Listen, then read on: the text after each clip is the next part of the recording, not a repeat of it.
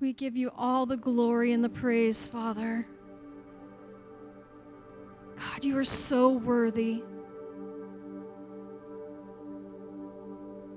You're so worthy, Father.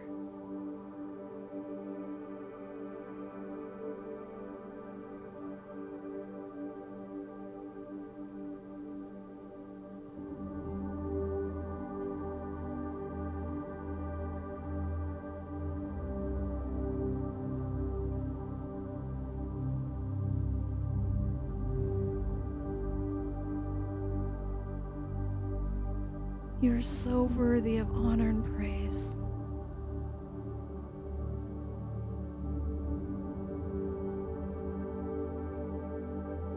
Father, we thank you. God, we thank you for your salvation. God, we thank you that we we get to come up alongside of you.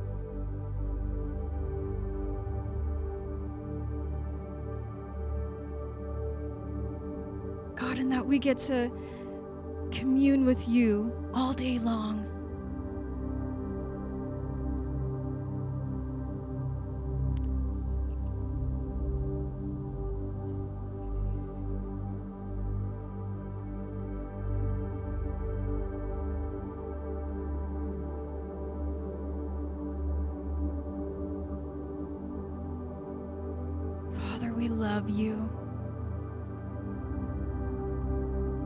Want our lives wrapped up in you.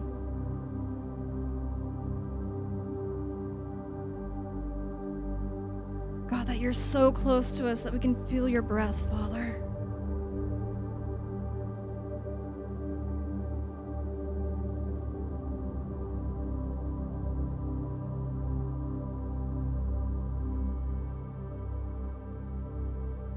God, we thank you. We thank you for for dying on the cross for us.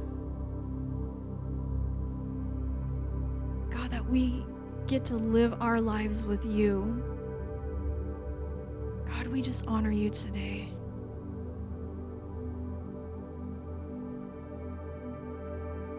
We give you all the glory and all the praise, Father.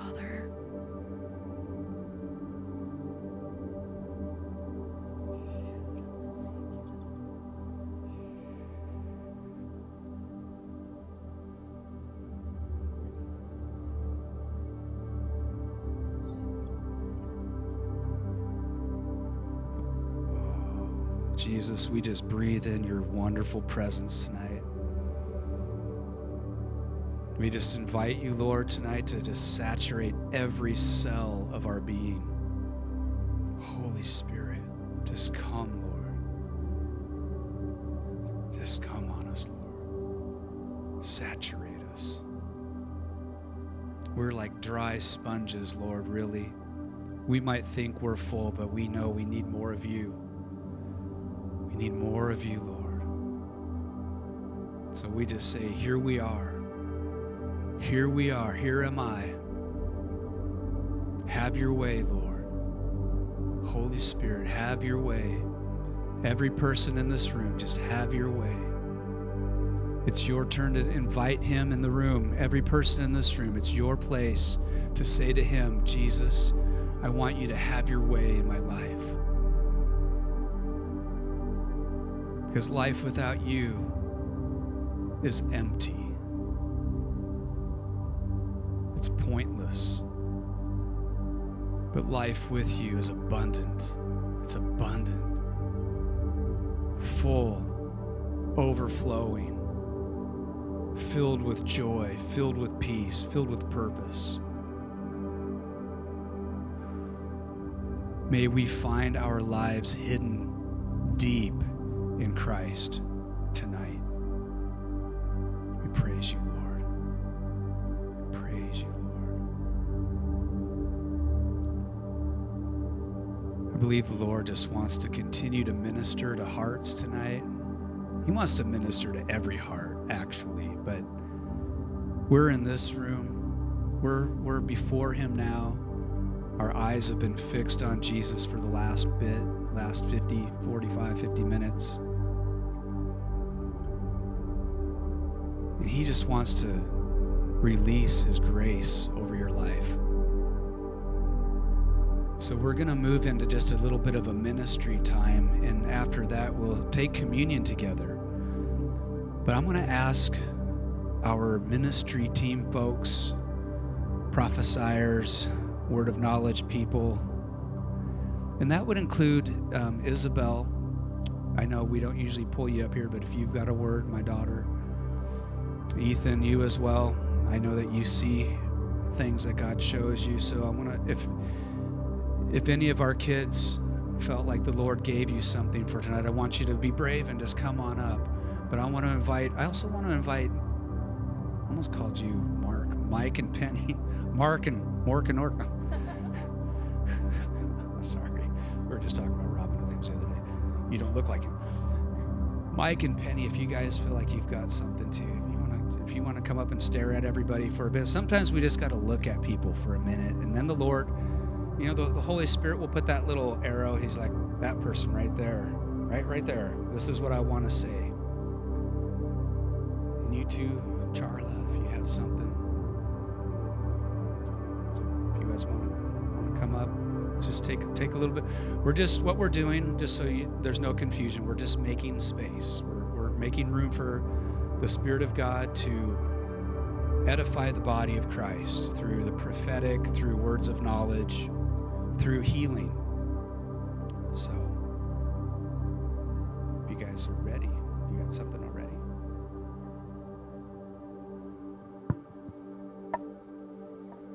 So I just felt heaviness in the room earlier, and we're going to partake in communion. And you need to know that this communion, the body of Christ, the blood of Jesus, breaks every yoke of bondage. It breaks off every heaviness, any mindset, anything that you have been dealing with or your family struggles with. It breaks that off in the name of Jesus. So I just want to, um, Lord, we just surrender any area that we have of unbelief, anywhere. We just surrender that to you right now in the name of Jesus.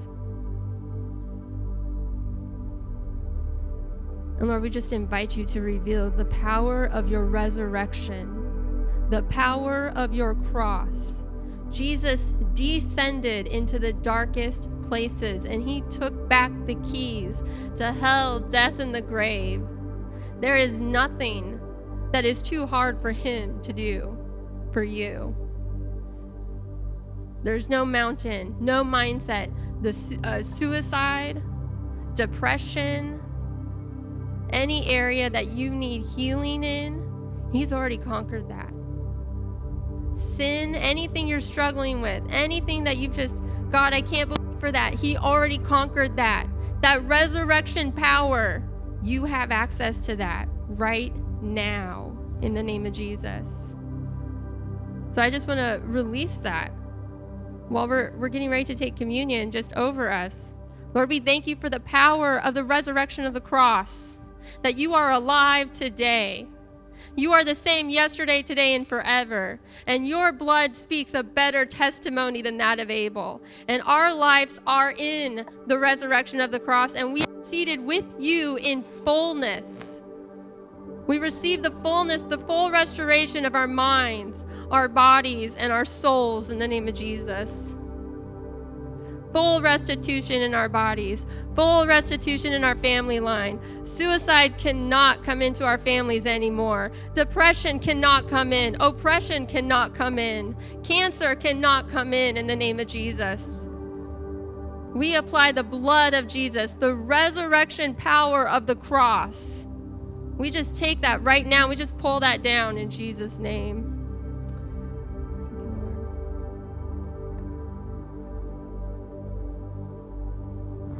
I just I want to affirm that word. That's such a good word, and um,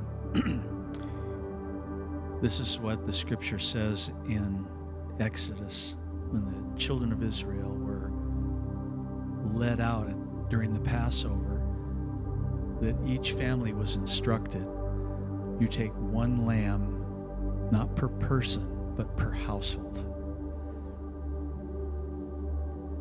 And, you know, for my children and their spouses and my grandchildren and my brother and Penny's family, I receive this right here the blood and, and the body of Jesus. One lamb per household. And when you receive this today, receive it like this. That death angel one is uh, when you you started you started prophesying no cancer, no depression, no suicide. It's yes, no death angel over my house. Zero. No death angel over my house. And it includes all of salvation for us who are believers. So I receive that like this. You, ha- you have no part in my family, anything that's not of Jesus. You got no part in my kids. You got no part in my kids' spouses, in my grandchildren, in, in anybody in my family. Penny's mother, who's still alive, and you know, other family members. Like one lamb per household. It's not one lamb per person, it's one lamb per household. And the power of communion is so much more extensive, and the import of it is so gigantic than most of us have understood. I, I feel like I'm getting a little bit of a revelation on it, but I know that it's much bigger. One lamb per household for the whole family, for me and everybody else.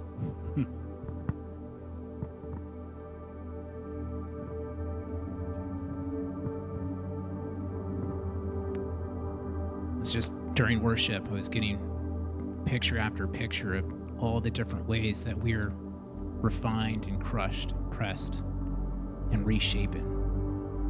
You know, like sp- silver being held in the fire. He never is taking his eyes off of you. If you're that clay on the wheel, he's never taking his eyes off of you. He's reshaping you. He's reshaping all of us. You know, even as as olives are crushed in the press,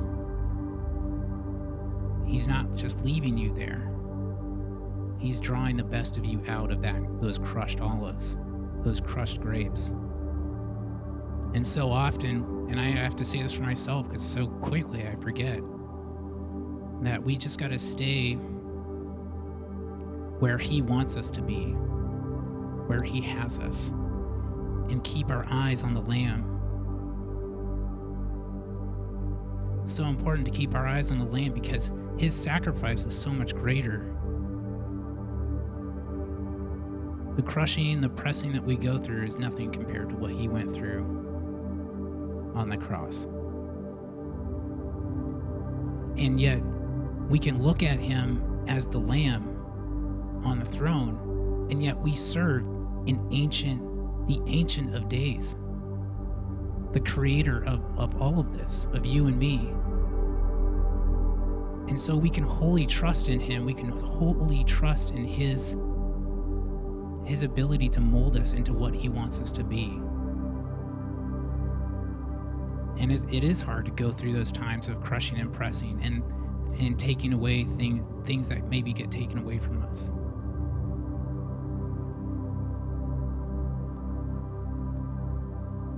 But we can say, Yes, Lord. Yes, Lord, I submit to your ways. Yes, Lord, I want what you have for me. Lord, shape me how you will. I'm not going to question the potter because he he has the best for me.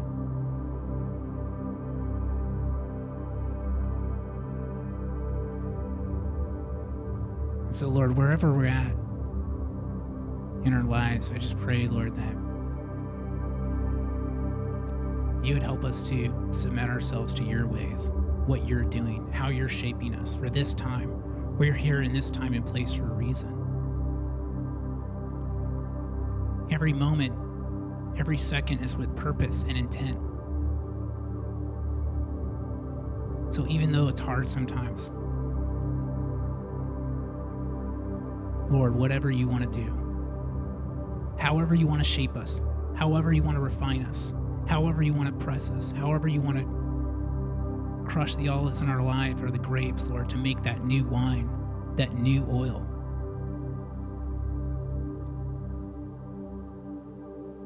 We say yes to you, Lord God.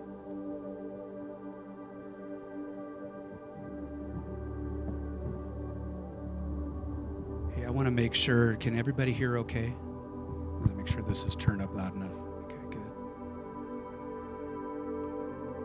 You know, I believe that the Lord, it's His will to heal anybody in the room who has a need for healing in their bodies. And I feel like tonight, as we respond to this time of, of ministry, that when we take communion, it is going to be a release, a final statement of it is done, it is finished. That debt, that the price required for your healing, for your salvation, is finished. So, what I would like to do, I, I'm not going to embarrass anybody by asking you to get up and come up front, but if you need healing in your body, if you would just stand where you're at or raise your hand if you can't if you don't feel like you can stand we're going to have some of us come around you and we will lay hands on you and pray and agree for the release of that. So i have one person who who two people. Three people okay.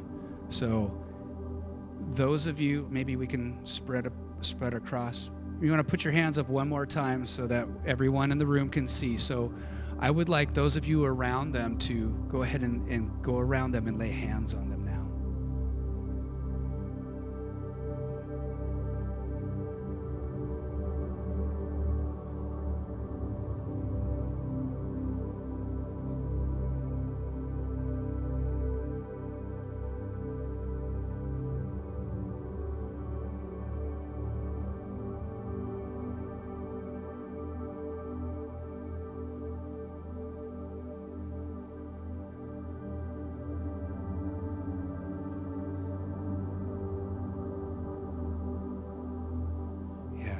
Jesus, in your name, we release your presence now.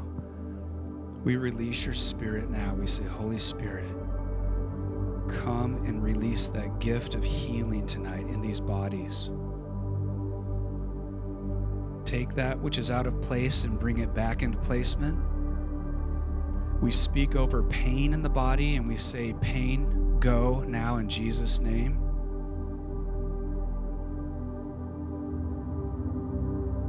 Whatever infirmity, we just say, Spirit of infirmity, be gone in the name of Jesus. Through the power of the name of Jesus, by the blood of the Lamb, we apply the blood of Jesus now over this area, over this wound, over this injury. And we say, Spirit of affliction, you have no place.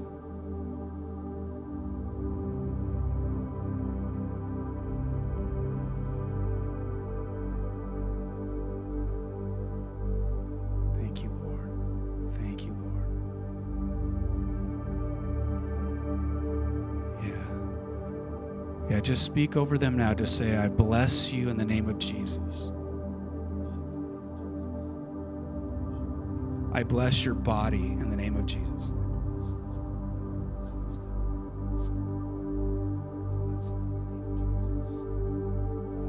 We declare life in the name of Jesus. Just speak that over now. Just say, I declare life in the name of Jesus. Grace thanks, Lord. We say, Thank you, Jesus, for the power of the cross where it was finished. The price was paid, the debt was paid in full. And we pull on heaven now to release that for which you paid for, for the glory of your name. Thank you.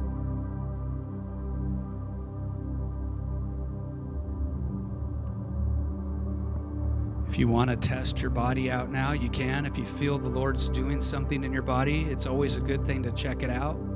If you feel like something has been lifted or some healing has been released, it's just an appropriate response to say, Thank you, Lord. Thank you, Lord. Even before you get the breakthrough, I believe it's important that we just give thanks in all things. We give thanks, and we, as we wait for the completion, as we wait for the fullness of healing to come in, we give Him the, the sacrifice of praise. We give Him thanksgiving and worship and praise. So, Jesus, we worship you. We believe that your will for our lives is for our good and for life and grace to be ours. It's our portion, it's our inheritance, it's our legacy. And freely we've received and we freely give it tonight to each other in this room. And we even take it out of this place in Jesus' name.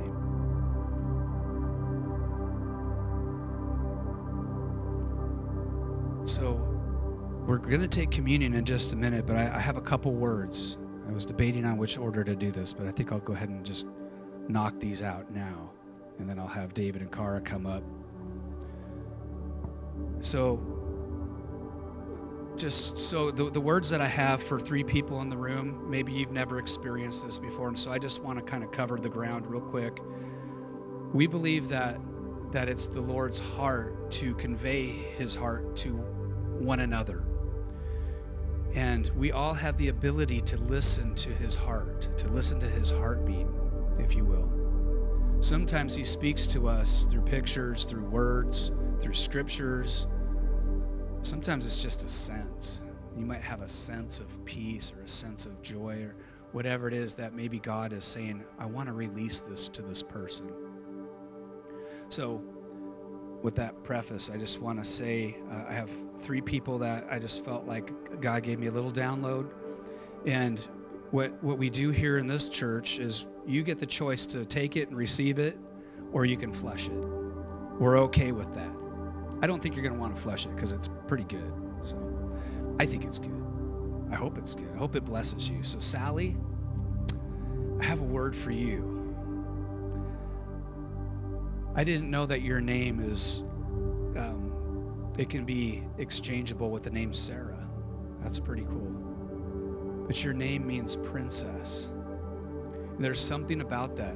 I feel like God wants you to know that there's something about your name that has been on your life all of your days. You know, I could just say right now, He loves you with an everlasting love.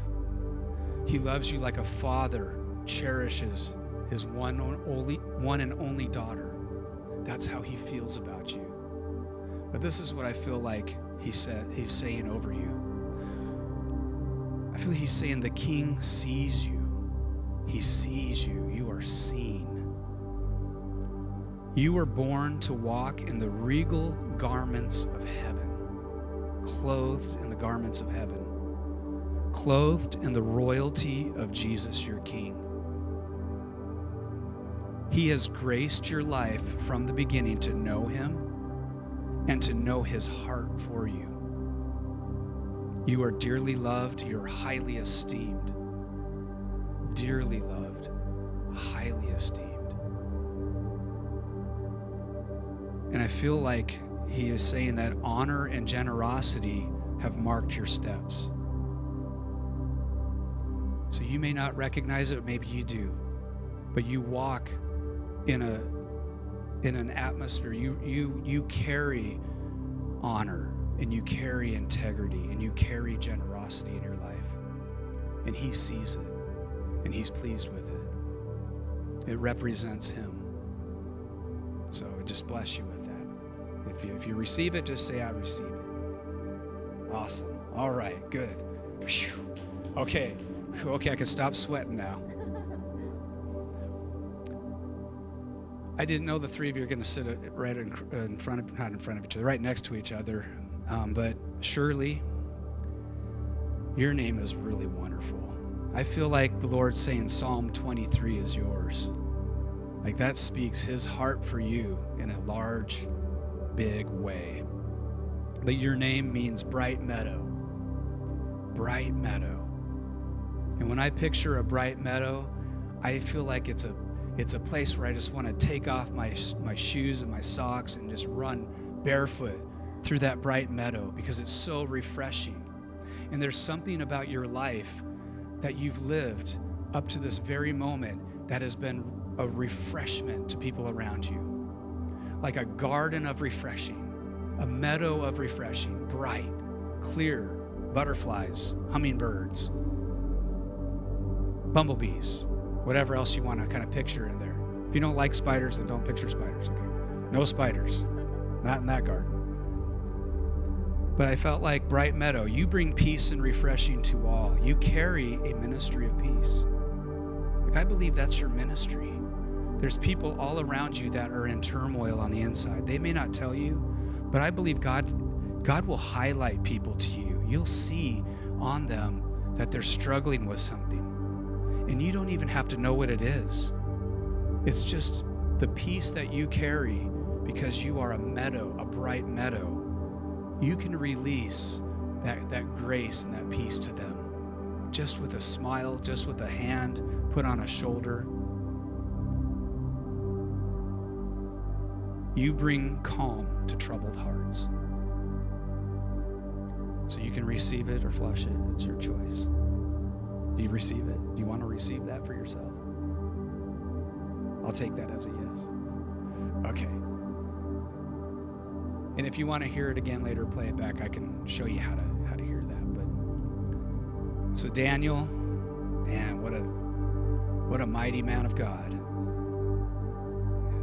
I'm not just referring to the Daniel of the Bible, but he was a mighty man of God, a, a dreamer.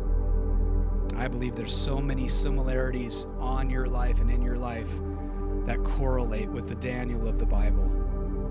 Like I see an intimacy with the Lord, a love for the Lord, where He trusts you with His secrets, He trusts you with His dreams. So your name means God is my judge. Did you already know that? God is my judge. Yeah. I would say He is your judge, your jury, and your defender. I was hearing the Lord saying that I am His defender. I am Daniel's defender. I am His judge. The jury is already in, and He is your great defender. He's always had your back, Dan. He's always had your back. Even as a little boy, He has had your back. He's never failed you, He's never let you down. He's always been for you. And He's pleased with your life. I felt like He's just saying, I'm so pleased with Dan's life because he's a man of faithfulness. Faithfulness. See, we say Jesus, he's he's faithful and true. That's the name written on his thigh, tattooed. I think it's a tattoo. I don't know. Maybe it's just written. I don't think it's going to wash out. But he has on his thigh the name faithful and true. Faithful and true. And you mirror his faithfulness. So we just want to bless you with that.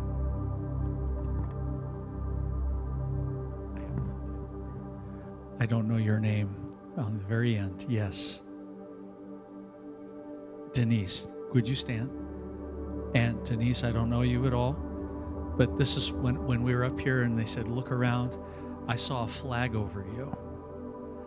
And as I looked at it, Lord, what is this, Lord? What is this flag? And he says, you know, when when explorers would travel the world and they would land in a place that they would claim for the king, they would plant a flag. And it was the insignia to let everybody know this belongs to the king. And what I saw over you was was something that you are you have this knowledge in your heart that you know you belong to the king. But there's nothing that will ever take that away. No, no matter what thought comes to mind no matter what somebody says to you or about you that thought will never cross your mind that i don't belong to the king. You have the flag of heaven planted in the soil of your heart. And i felt also as I was I was meditating on that that the, the even the thought of being an explorer is also something for you. And I I think that what is going to happen is that as you read the word, you're going to look at it and you're going to start going, "Oh, wh- where does this go? What does this mean?" And you're going to begin to see layers of revelation as you explore the word. I believe that you're it's like it's like taking the flag of heaven and planting it in the solid ground of revelation, of, of, understanding what God is speaking to you and also for other people. I hope that's good. Hope it encourages you. Bless you.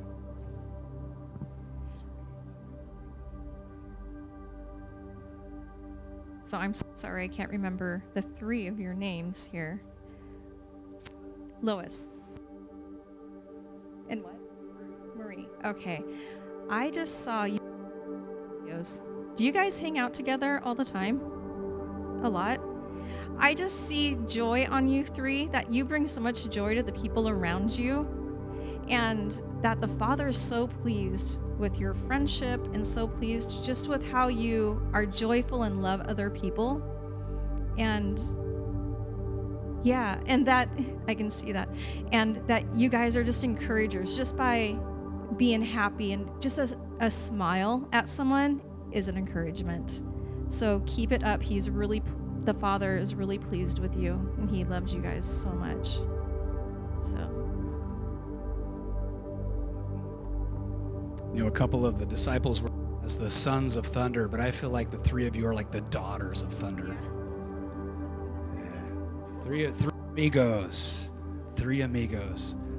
Hey, these guys are going to come up and lead us in communion. And I feel like, I know you guys are going to go whichever direction you feel the Lord is showing you, but there's something about that one lamb for every family. And I feel like at some point tonight, if you are contending for your family, I want you to hold that bread before the Lord tonight. Hold that cup before the Lord and just declare, as for me, just let's do that now. Just say, I know you don't have the communion elements, just say it now. As for me and my house, we will serve the Lord. As for me and my house, we will serve the Lord. Thank you, Lord. That is His will for every person in this room. All right. The two amigos. Oh, and I probably should. You want to let them know about the options? Tammy and I are going to help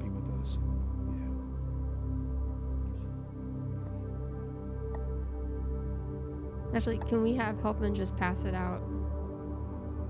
We'll pass it out now. So we have grape juice, and we also have wine if you are comfortable taking wine for communion. Tam- Tammy has the wine and Scott has the grape juice. So if you guys would make your way up and c- come and take the elements, please. And we can, yeah, we can help if you guys need help. We can bring it to you.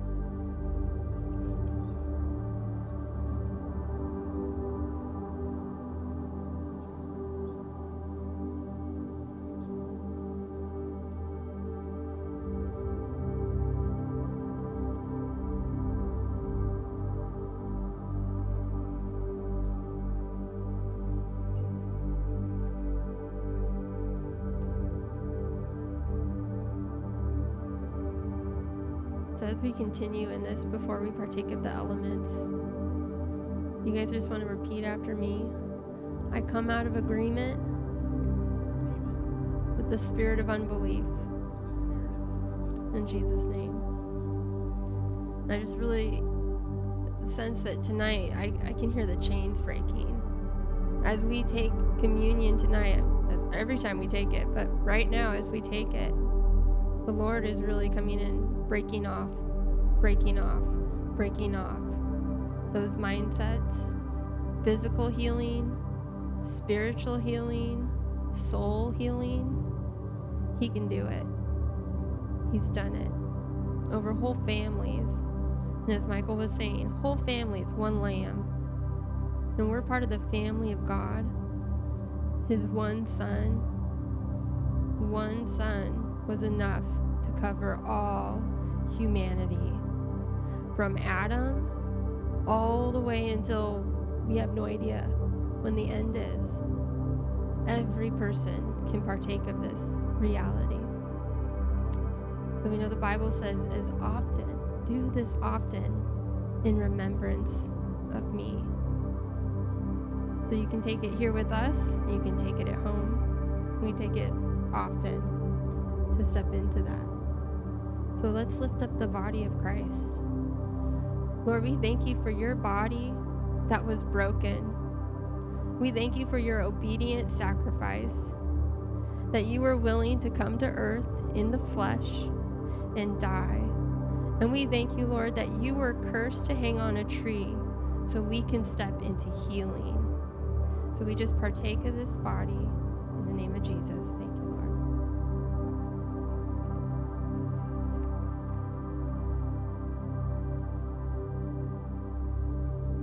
His stripes, you are healed.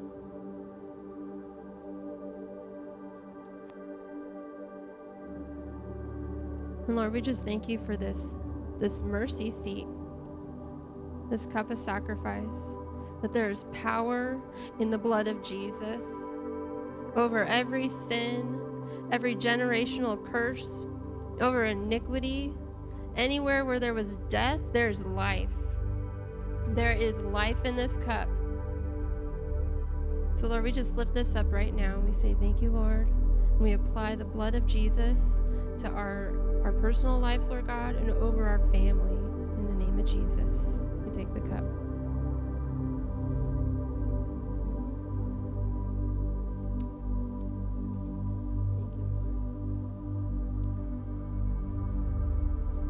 Can we just say, Be gone? Be gone. Unbelief. Be gone. Unbelief. Amen.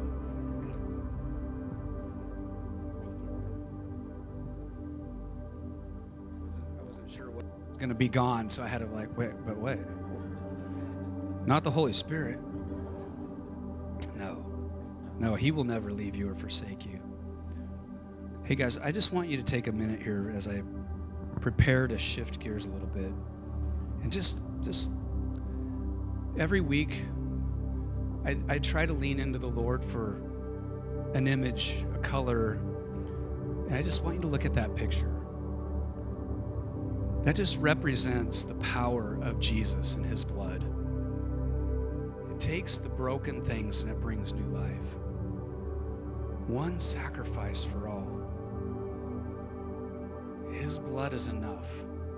If you need that healing, if you come across anyone in your in your circle that needs healing, that needs encouragement, that needs freedom, that needs salvation, as Cara was saying, take communion at home.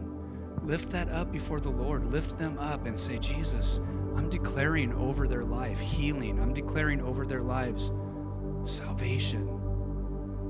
Prodigals, come home. Sons and daughters that have wandered, come back home. Even over your own body, your own mind, just clarity. Yeah, I, I get there. I don't think any of us get into that place of we're always perfect clarity. Sometimes you just get foggy. Sometimes you just get distracted by all the noise, all the static going on around us. There's clarity in His presence. W- worship is your weapon, and the Word of God is your sword. You take the Word of God, the sword of the Spirit, and the weapon of worship, and you can go into the secret place with the Lord and do battle, and you will receive clarity in His presence. So, anyway, I hope you guys are doing good. Is everybody doing good? Everybody doing okay? We're going to just softly shift gears tonight. We're doing good with time, so I have to behave myself. I do want to just say one thing that I, I, forgot to mention. With the three of you back there that I had a word for regarding your names, I was just seeing the colors yellow and purple and green over your lives. I feel like it's the yellow, the gold, the, the princess, the royalty thing. I don't know if yellow is one of your favorite colors. Probably not. You don't like uh, dandelions in your garden? No. You don't like scotch broom? Think, think a little higher than that color then. Think gold. Gold over you. Same with you, Dan. I just feel like just see the royalty, the purple garments of the king over your life. The judge. He's got your back. And your your precious wife, Shirley, just that that green meadow of refreshing that you carry. So we hope you guys are all doing good. Once a month, we make it an aim. I, I make it an aim in this place to try to cover a kingdom culture. There it is. And so in this house, we embrace, I think there's 12, it could be 13 kingdom cultures, kingdom values that we like to just massage into the foundation of the house so that those who are a part of this house will over time kind of catch this for themselves and begin to receive this I, I, would just call it like kingdom of god dna inside of us. So if you're not sure what i'm talking about well here's what the the dna is. Here's what the values are the cultures. We have focused on his presence. You probably kind of picked up on that tonight. Creating healthy families. Honor the culture of honor where we affirm value for one another, grace and empowerment, the kingdom culture that God is good. Like he's not eh, good sometimes. No, he's actually in a good mood. I don't know if that weirds you out saying that, that God is in a good mood. If the Lord is good and his love endures forever, I would say he's probably in a good mood. That's just my opinion. Scripture doesn't say that, but it does say he's good. Jesus empowers supernatural ministry. I'm pretty sure most of us in the room, if you've walked with the Lord long enough, you understand Jesus gives you the power of the Holy Spirit to do ministry. You could even say supernatural ministry. It's a release of His presence to bring the kingdom of God into the earth.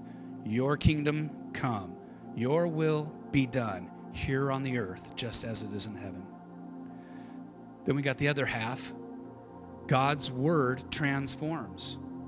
We're not a church if we don't have a high value for the word of God. Amen. Amen, Judy. I always got to pick on my mom, my, my mother in love, because she's a woman of the word. And I trust that the rest of the women in the room are women of the word too. All right. The prophetic. God is still speaking. No, we're not saying we're adding to the Bible. The, the Word of God as we know, is complete. We don't add to it, we don't take away from it. But that doesn't mean that the Holy Spirit doesn't speak to you and me. He wants to lead you, He wants to speak to your heart, He wants to reveal His heart to you for yourself, for other people. That is actually where we're gonna, where we are going to land tonight. But there's also risk and faith. How many of you know faith is spelled R I S K? Sometimes when you see somebody and you're like, I really want to pray for them. They they look like they need prayer, but you're nervous. You're like, I don't want to make them feel, I don't want to look stupid. I don't want to be rejected. Sometimes when the Holy Spirit is leading you to, to speak to someone, to share your faith, we have to take a risk. We have to take a step and just be willing to be a fool for Jesus. I know I'm probably the biggest one in the room. Okay, I'll just stop with that. Salvation and identity. We'll just move forward with these instead of giving a mini preach on each one. Hope and joy. Who doesn't need hope and joy, right? It's parts of the fruit of the Spirit. Generous, like my Father. And his kingdom is advancing. The kingdom advancing. See, we don't wait here on earth for the world to come to an end so that we could see the kingdom in its fullness. No, we we have been given a charge. God has, has commissioned you and I to advance his kingdom, the king's domain, in our own lives, in the life of our family, and whatever sphere of influence He graces you with. You get to release the kingdom. And of course, we're not talking about that one tonight, so we won't go into what that looks like. What, what does the kingdom look like as it's being released? It's partly to do with maybe what I uh, felt God had for the three of you back there. It's what you carry. There's certain things of God's nature and character that you and I carry that we get a release. And there's so much more than that. So we're going to move forward tonight, though. We're going to talk about the prophetic. Now, this is in no way going to be a complete, full on training of the prophetic. This is just basically an overview of a culture that we want to continue to establish in this house. So, the Word of God tells us in Psalm 139, 17 through 18, How precious to me are your thoughts, God. How vast the sum of them. Were I to count them, they would outnumber the grains of sand. What does that tell us? God's thoughts towards every human being on this planet are constant. Like, He is so, dare I say, obsessed. I, okay, I won't compare it to being obsessed. I don't obsess over my children, but I, for sure as heck, love them with all my heart, and I would do anything for them. And often throughout the day, my thoughts are on them. How much more the Father of your soul, the Father of your spirit, how much more are his thoughts towards his sons and daughters? He is thinking about you, delighting in you. See, he made you. You're a piece of work. A piece of work. That sounds bad. There's some people that are, but not you guys. sorry. If I get laughing, I might start coughing. I'm so sorry. Um, you are a, a piece of His workmanship. You are a divine creation of God. You were created in the image and likeness of your Creator. You are unique. Your fingerprints are different. God knows everything about you. There's no one on the planet that's exactly like you. Yeah, you might find someone that looks like a twin, but they're not the same. Your iris is different. Everything, there's something different. Your voice. Every unique thing that He designed you with, there's no one like you. And He values you highly. And His thoughts about you, they are just innumerous. So, our fun, our joy is to kind of get in the freeway of his thoughts as they're running towards people. That's kind of a weird picture, huh? I don't want to get ran over on the freeway. Picture it, I don't know, however you want. The thoughts, the, the little grains of sand just sprinkling down. You can look at someone in a grocery store and you can ask your God, you can ask your Father, you can say, Father, what do you think of them? You may not hear something, but you might hear something. If I like to call it God highlighting people. I've had I've had the Lord highlight people, not with like a green or yellow highlighter, but it just my attention is drawn to them. And I'm like, okay, God, what, what is it? Why are you drawing my attention to them? Is there something in your heart that you want me to say? And then my heart will start pounding, and, I'm, and I feel the weightiness and I start to get a little bit of a download, and then I get nervous about actually approaching them. I won't give you any stories, but this has just happened over the years too many times that I can count in the workplace, on my postal route, for us in the grocery store and restaurants. A lot of times we just have to kind of focus on why we're at the restaurant. This is date night, this is not prophetic ministry night. So I give my wife my attention. She is, after Jesus, she is my first ministry. Okay, I don't push my wife and my kids aside to do ministry. Yeah. No, they come alongside and they partner with. So anyway, okay, now that's taking way too much just for one like opening screen there. And here's another thing that could have been an opening screen. This is I found this actually today. It's from Bethel School of the Prophets. The gifts of the Holy Spirit are some of the love languages of God. When we prophesy over someone, that person should feel kissed by God. Now, I'm talking about basic prophetic. And I'm going to make some clarifications here along the way, but let me let me get into the scriptures here. Acts chapter 2. Let's start with that. This is a good word to start with. This is after the outpouring of the Holy Spirit. I don't think they had a big wine barrel in the upper room, but when when they were getting the presence of God falling upon the church, the disciples for the first time, people thought they were drunk. They were probably laughing, falling over. I mean, you can imagine. Some of you have been in those kind of churches. I think those kind of churches are fun. We welcome the Holy Spirit to come do whatever He wants. Um, in fact, I always encourage you just take off your seatbelt, you know, relax, let Him let Him do what He wants.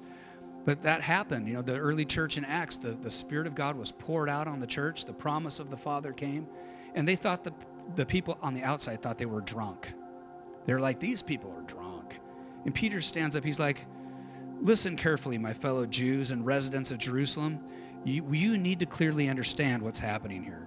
These people are not drunk like you think they are, for it's only nine o'clock in the morning. This is the fulfillment of what was prophesied through the prophet Joel. For God says, This is what I will do in the last days. I will pour out my spirit on everybody and cause your sons and your daughters to prophesy, and your young men will see visions, and your old men will experience dreams from God. The Holy Spirit will come upon all my servants, men and women alike, and they will prophesy when the Spirit of God comes upon us, that's when the, the real prophetic starts to flow. And you have the Holy Spirit living inside of you if you're a believer in Jesus. And He wants to open up the ears and the eyes of your heart that you would be able to hear His voice and dream the dreams of heaven and do the works that Jesus has prepared us to do. You guys, okay? I better check in before I just kind of get on a roll here. But if I don't get on a roll, then we're not going to get it done. Okay, here we go. 1 Corinthians 14, verse 13. Third, three. Thank you. Someone said, someone help me. Help. When someone prophesies, he speaks to encourage people, to build them up, to bring them comfort. But I also want you to think about how this keeps your significance from getting blown up into self importance. For no matter how many, excuse me, for no matter how significant you are, it's only because of what you're a part of. So this is from the Passion Translation. You're welcome to look at it in your own in your own version of the Bible. I've got the uh, NIV here. I like the English Standard Version, but we like to use the Passion Translation a lot because it's just brings some freshness to it. So the Greek word for when, when we read that first part, when someone prophesies, he speaks to encourage people, to build them up, and to bring comfort.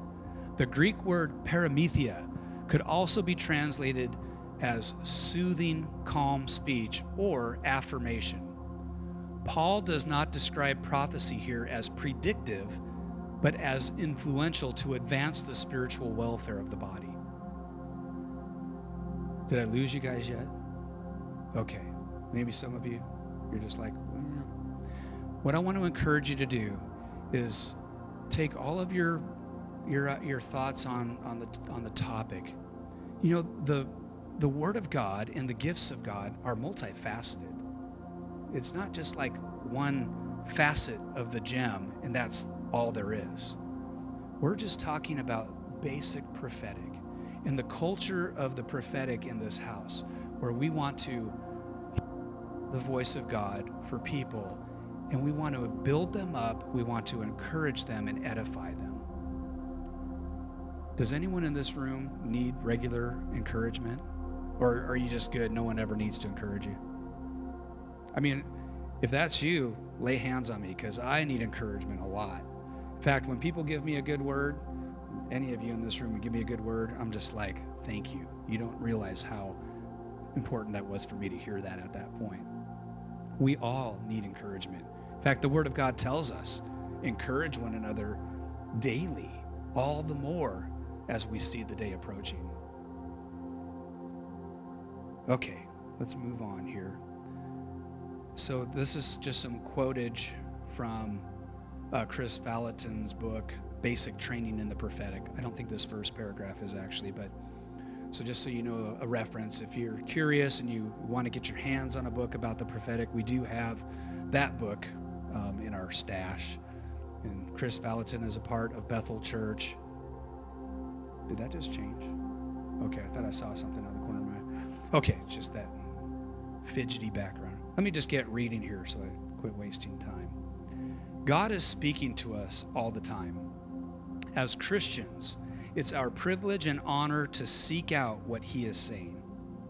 It doesn't take a prophetic gift to see people's sins and hurts. However, it does take a prophetic gift to see people the way God sees them and call out that greatness. As it says in 1 Corinthians, the purpose of prophecy is to encourage, to edify, and to comfort.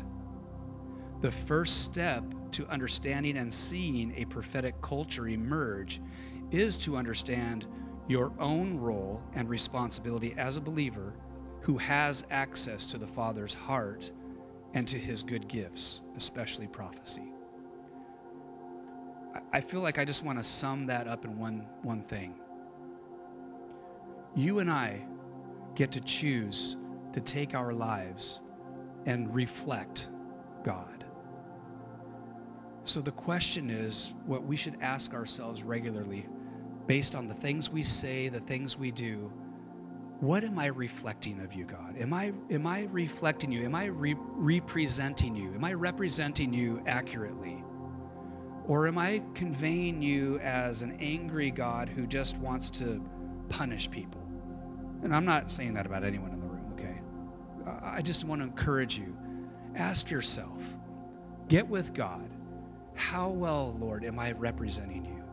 Because I want to be a man, and hopefully you want to be men and women that want to hear the heart of God, know the heart of God, and convey that to people. And there's so many balances and off balances, right? You guys all know. We can get into sloppy agape. That's what they call it when you give way too much grace and never say anything to address sin. Or you can go all the way in the other direction and just only call out sin and never really convey the heart and love of God. We have to find the place where God is wanting us. Okay, let me move on here. The goal of the gift of prophecy is to bring out the best in people. Okay? I don't think you, anyone in the room would argue with that, right? Do you want to bring out the worst in people? No. Okay, we want to bring out the best. Prophecy, giving prophetic words, is an opportunity for you and I to bring out the best in somebody, the best that God has placed inside of them. I'm getting way off the notes here. We are to mine, mine the gold that is within the dirt and find hidden treasure in people's lives. Most people know what's wrong with them.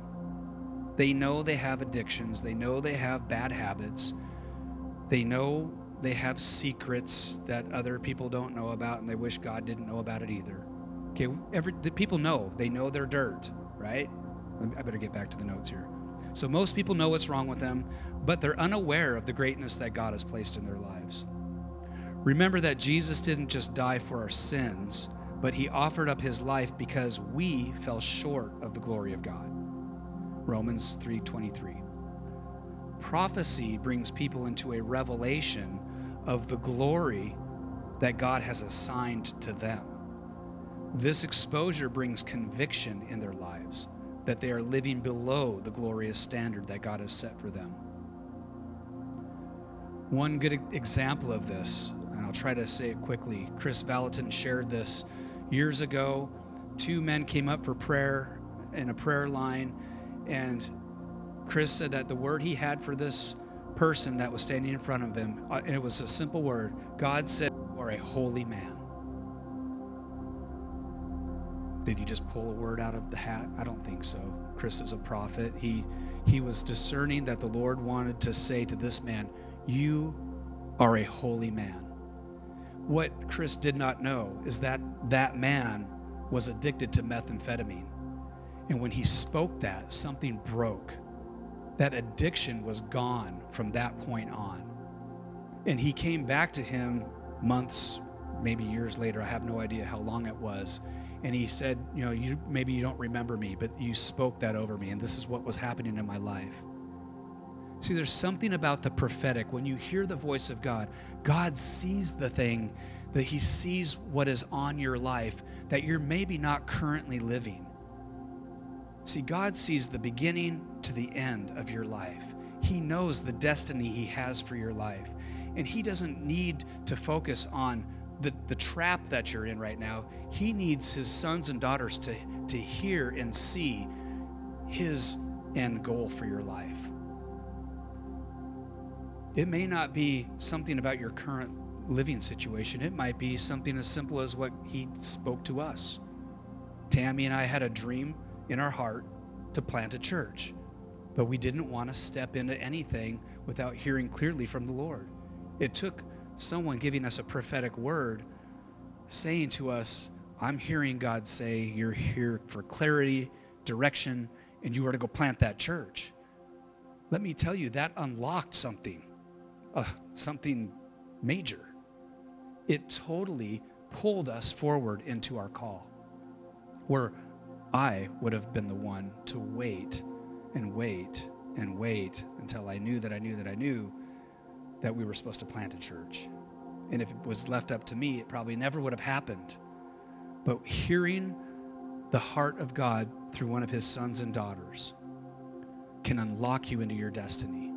Just like that meth addicted young man who Chris said, God says, You're a holy man. Sometimes the prophetic is foretelling, sometimes it's forthtelling. Sometimes that prophetic word, that word of God that comes out of your mouth, will actually create a change. It will set into motion a shift in that person's life.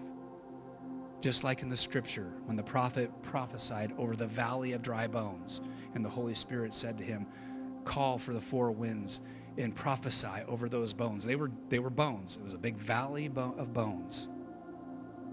No flesh on them, nothing breathing, all bones, a boneyard.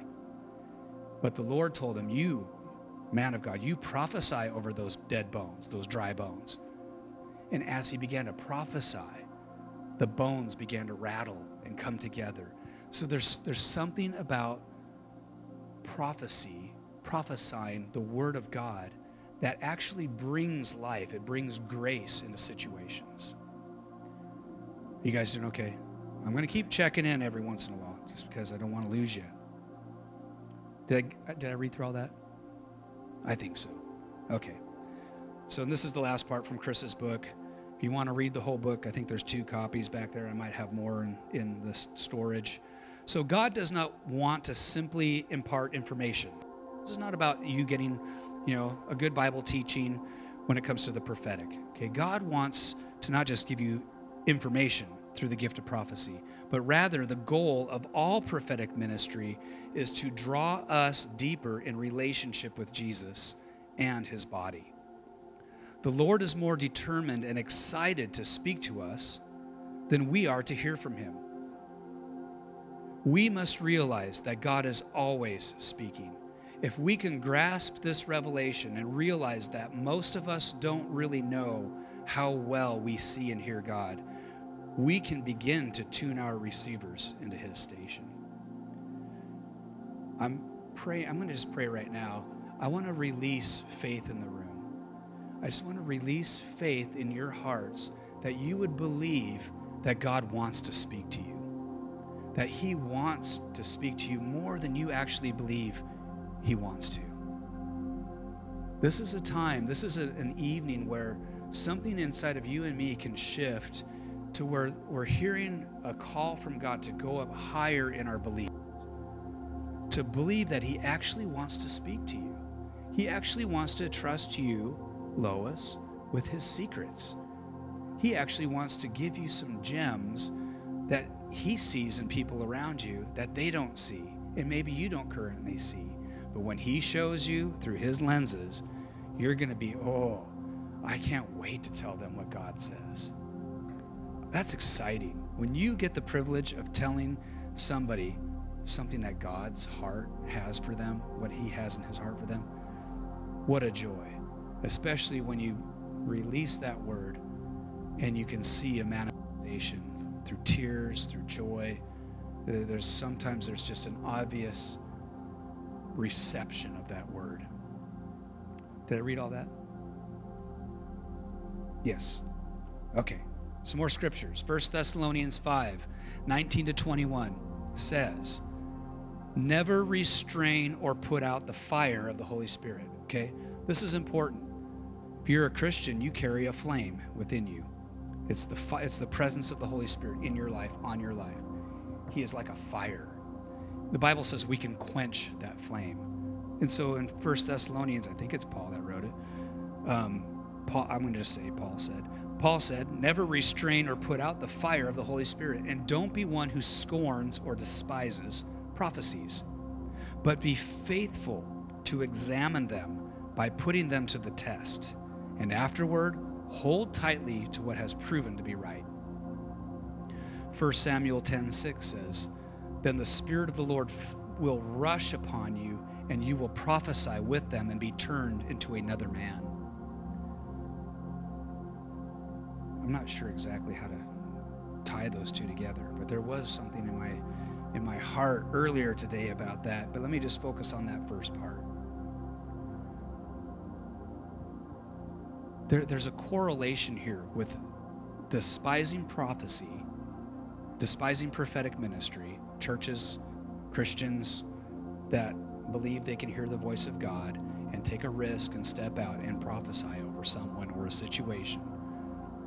There, there's a, a risk, a warning here, that if we begin to scorn or despise the prophetic, we can actually put out the Spirit's fire. We can quench the fire of the Holy Spirit. He said, Don't restrain or put out the fire of the Holy Spirit. Don't be one who scorns prophecies. You know, the Holy Spirit loves to speak the heart of God to us. It could be a whole teaching in itself. First Corinthians, I think it's the first chapter, it just talks about it. talks about the Spirit of God knows the mind of God and reveals those thoughts of God to us. He wants to make his thoughts known. He doesn't want anyone in this world to walk through life never knowing what God really thinks of you until you stand before him. Hopefully, if that's the case, and you do stand before him, it's not going to be, you know, like, oh no, oh no. But anyway, you guys okay? You doing good? There's no one behind you. I'm talking to you, Barb. Barbara. Just looking around. Just got to make sure you guys are okay. Okay, we're going to keep rolling through here. 1 Corinthians 4 1 says, Pursue, I think that's supposed to be 14 1, sorry. Pursue love and earnestly desire the spiritual gifts, especially that you may prophesy. So, Paul is encouraging us in 1 Corinthians that we would eagerly desire, like this would be a passion. Some of some of you, you know, you've got different passions and desires and hobbies and things. God wants you and I to take this facet of walking with Him called the prophetic, learning to hear His voice. And He wants us to aggressively go after it with zeal, with passion. So earnestly desire. Zelo I think that's how you say it in the Greek. Zelo o. It means to covet, desire, envy, be jealous or zealous over, and I'll repeat myself, be zealous. God wants us to pursue his gifts. He desires to give us his gifts more than we could ever want them. He wants you to be able to hear his voice. I believe you do hear his voice, but he wants to teach you how he speaks to you. He wants to open every one of us up to realize just how he speaks to us. So here's some questions just for yourself. I'm not going to do a question and answer time because then we'll never get done. But do you believe that you have the gift of prophecy? If not, do you desire it? Do you want to be able to prophesy? Spend some time in God's presence and ask Him for this gift and ask Him for a greater understanding of why He's giving it to you.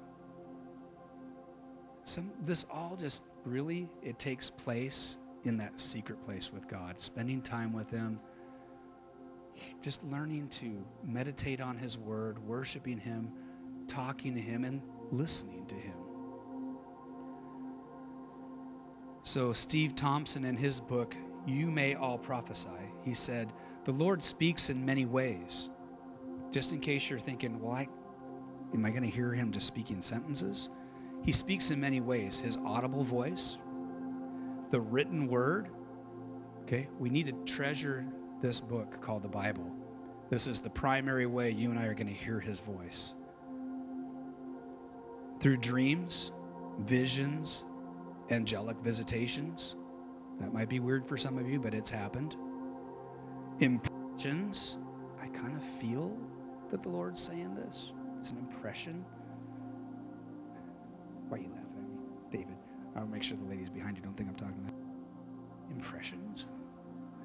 Spiritual senses, sight, hearing, smell, touch, taste. I don't know if you guys knew this, but God can speak to you through your sense of smell. It was Dawna De Silva that talked about going into nursing homes and places and having her her sense of smell assaulted by the smell of the dirty linen. I deliver mail to a place right over here called Memory Care. And I've walked in, actually, it was the convalescent center next to it. And that was an ongoing assault to my senses. I'd be like, here's your mail, have a good day. And I try to get out of there really fast. After Dawna De Silva shared that word about how she said, you don't have to partner with that, you can actually shift the atmosphere. You can rebuke that smell of death. I'm like, okay, I'm going to give it a try. So when I was in my little postal truck, my little square tin heat can in the summer, I was like, okay, Lord, I rebuke the smell of death off this place and I release life in the name of Jesus. I got out of my truck, walked into that place, and I did not smell that normal smell. Was it a coincidence? I don't know, but I haven't smelled it since. Just going to say. And if I do smell it again, I'm just going to pray that again. Because it, it probably is the Lord. See, sometimes the foolish things, they don't make sense to us, but God chooses the foolish things to confound the wise. Okay, so considering the different ways the Lord speaks, in what ways does He typically speak to you? Just think about it. If you already know, just think about how He already speaks to you. Maybe you're in the room and you didn't know that you hear God's voice, but just open up the possibilities of how He might be speaking to you. Can you remain open to Him even when He chooses to speak in a new way? Maybe, I don't know exactly how you get your revelation, but oh, I'll just speak for myself. Sometimes I get a picture. What if God says, I'm not going to give you pictures anymore? But He didn't tell me that actually. Or, you know, it used to be I always had a, a verse that would come to mind. What if I stopped getting the verses and I started getting pictures? Or I stopped getting the pictures and all of a sudden I'm smelling things. God's number one language is not English. He is creator God and he speaks in so many different ways. So, can you remain open to Him, even if He chooses to speak to you in a new way? Valuing the word of the Lord means that we make time to hear Him. We got to slow down. We have to quiet our own minds down. I don't know if you guys are like me, but my brain is usually going 100 miles an hour if my mouth isn't. Sometimes we have to slow down enough to say, okay, Lord, I'm going to be still before you and just know that you are God. And I want to listen to your voice. A question that I often ask everyone in this room to ask, to, to take a moment and ask God. Sometimes I'll say, you know, close your eyes with me and just repeat after me Father God, what do you think of me? You will be amazed. If you go home tonight and you ask Jesus, you ask Father God, you can ask the Holy Spirit. Our God is three persons, one God, three distinct persons. You can you can talk to any member of the Godhead, Father, Son, Holy Spirit. You have permission. If you need Bible scriptures to prove that, I'll do that afterwards. But you can say, Jesus, what do you think of me? And he will tell you. And you will know if it's not him. Because if it's negative, if it's attacking, if it's death and darkness coming at you, you're going to know that's not Jesus. And then you can tell that voice to go to hell where it came from. I just wanted to say that. Anyway, okay. You guys are doing so good. You're patient. And I'm going to try to keep moving fast here. The prophetic affects the way we view ourselves. Many prophetic people live in the awareness of unrealized destiny. I've been there. I probably am somewhat there now. They end up miserable because what they see is different from what they're experiencing. Philip Brooks says, distrust your religion unless it is cheerful. So this might challenge someone's theology in the room. You're, you're free to flush whatever you don't like here. Distrust your religion unless it is cheerful, unless it turns every act and deed to music and exalts the attempts, excuse me, and exalts and attempts to catch the harmony of the new life. This is our prophetic call. I debated on sharing that quote because I know it, it's that's a challenge. That's challenging. Like, does what I hear God saying bring cheer to my heart? Is it okay if it brings depression? If I hear, let's say I hear the voice of God and God is, I think it's God, and He's telling me where I've fallen short, and then I feel sad and depressed and downcast. Was that the Lord I was even listening to? What I just want to say this as a dad. What kind of dad in the room would go to their son or daughter and just drop a heavy on them saying, you know, you mowed the lawn today, but you sure missed a lot of spots. We'll talk to you tomorrow about it. Now, does that mean God never addresses us? No. But does he just leave us there? See, I can talk to my son about some spots that got missed by the lawnmower, right? But then I also need to encourage him and say, by the way, I'm proud of you. You're doing a good job. And thank God I don't have to mow the lawn now because you're old enough to do it for me. Yay! Okay, I'm just saying, when we hear the heart of God, there, it needs to have hope attached to it. I'm going to repeat that. If you hear the heartbeat of God, if the, if the Lord brings a word of, of correction to you or rebuke, there needs to be hope attached to it. If you are going to be used by God to give a prophetic word of correction, I'm not saying that we never correct, we never, you know, that, that not we. I'm not saying that the Lord never gives a prophetic unction to bring correction if it's Him, but we need to really pray about it. And if we deliver that word, it needs to have hope attached to it. It needs to have hope attached to it. Okay, I had one amen. Oh, there we go. See, if you guys would cheer me on a little bit, I'd go faster. I'm kidding. Oh, where's the coins? You're supposed to start throwing coins at us. Oh, that was just between us. As long as you don't throw rotten fruit and vegetables, it's fine. Okay, so here's some questions to ask yourself. How does the prophetic personally affect the way you view others? How does the prophetic personally affect the way you view yourself? Do you fear, feel cheerful and full of new life when you think of your prophetic destiny? When you think about the way God speaks about your future, ask yourself do I feel cheerful about it or am I stuck? Am I stuck in hopelessness, depression, sadness? Is that the same thing? Duplicate? Okay, so this is another encouragement. Some of you already do this. Organize and transcribe your personal prophetic words if you have them. If you don't, position yourself to receive prophetic words. Maybe write them down. Listen to the recordings. Strengthen yourself by regularly reading over them.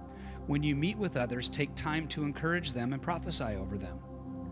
Do this in a way that is respectful of their level of prophetic understanding. Use language they can relate to. This is just an encouragement. Sometimes, not every time. I've had Time, we've had time with you guys, and I didn't have a prophetic word for you. There's been times where I've met with folks that I haven't spoken to in a, in a while, and I ask God, Do you have a word for them? God is always faithful to give me a word.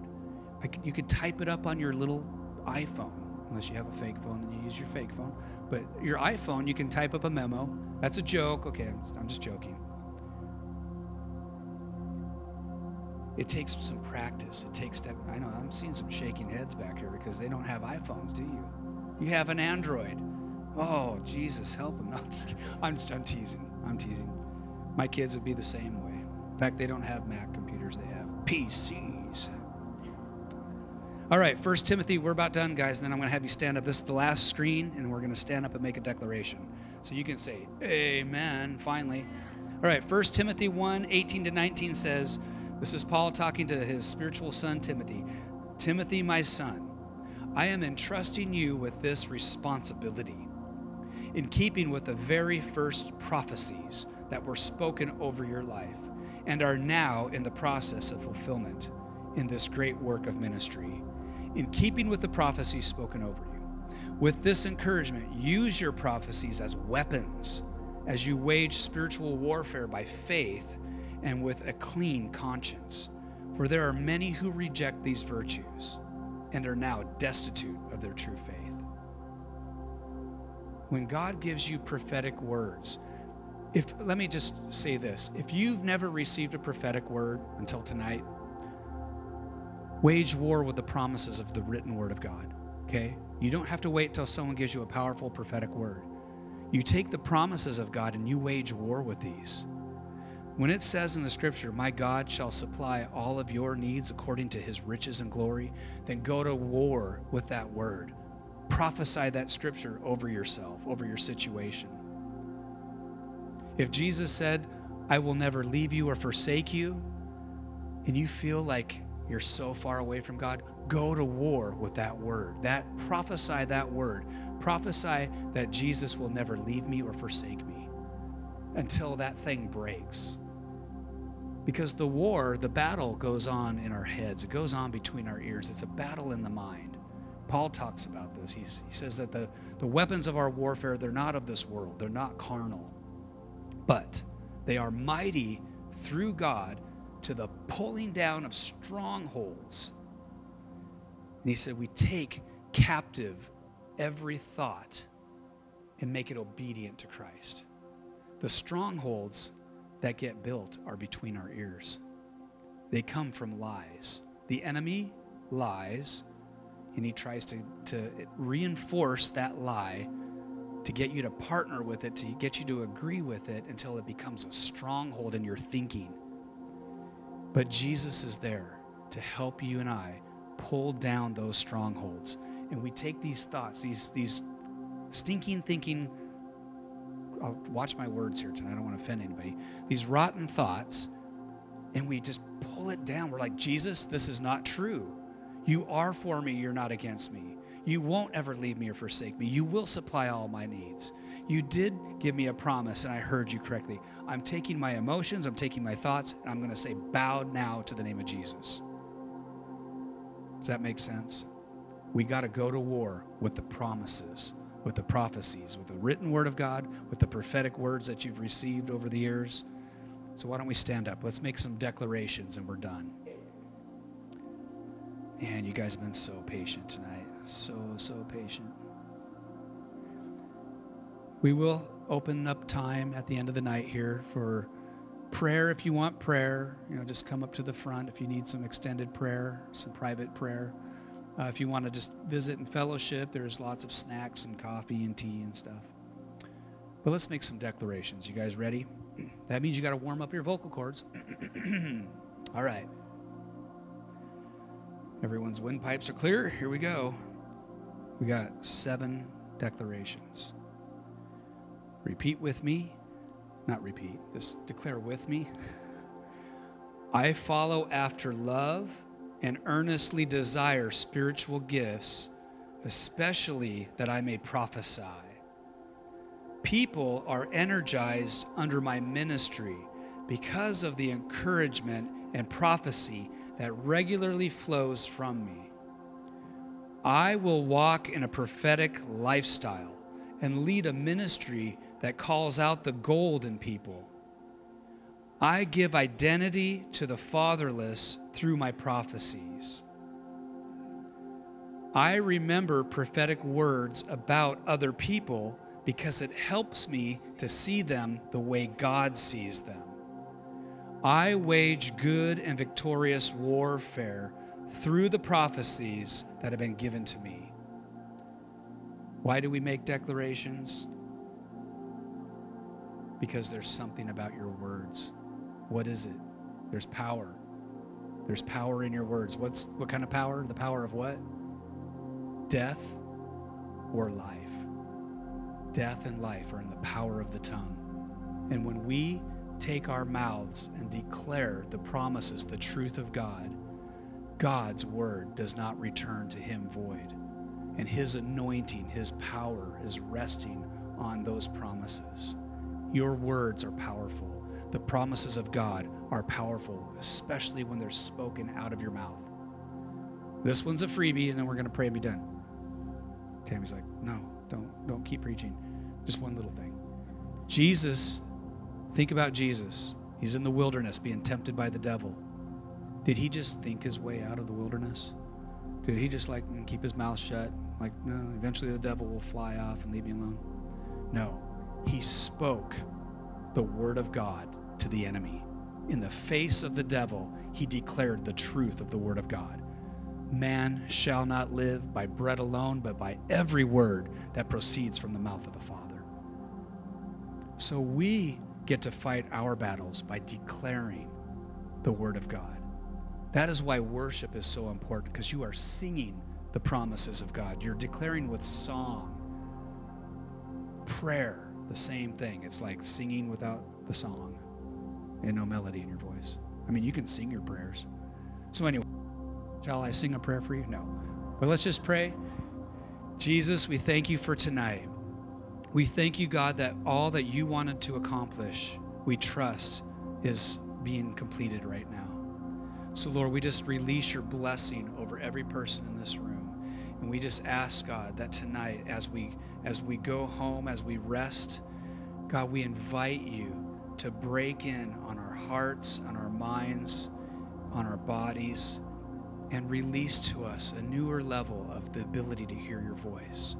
God, we want to be able to prophesy. We want to hear your heart, and we want to see people unlocked and set free into their destiny that you have for them.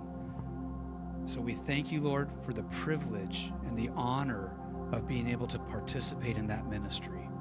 In Jesus' name, amen. All right. We're going to put on some happy music and uh, fellowship as long as you want. Some of the folks in the room stay till 11:30 if we let them.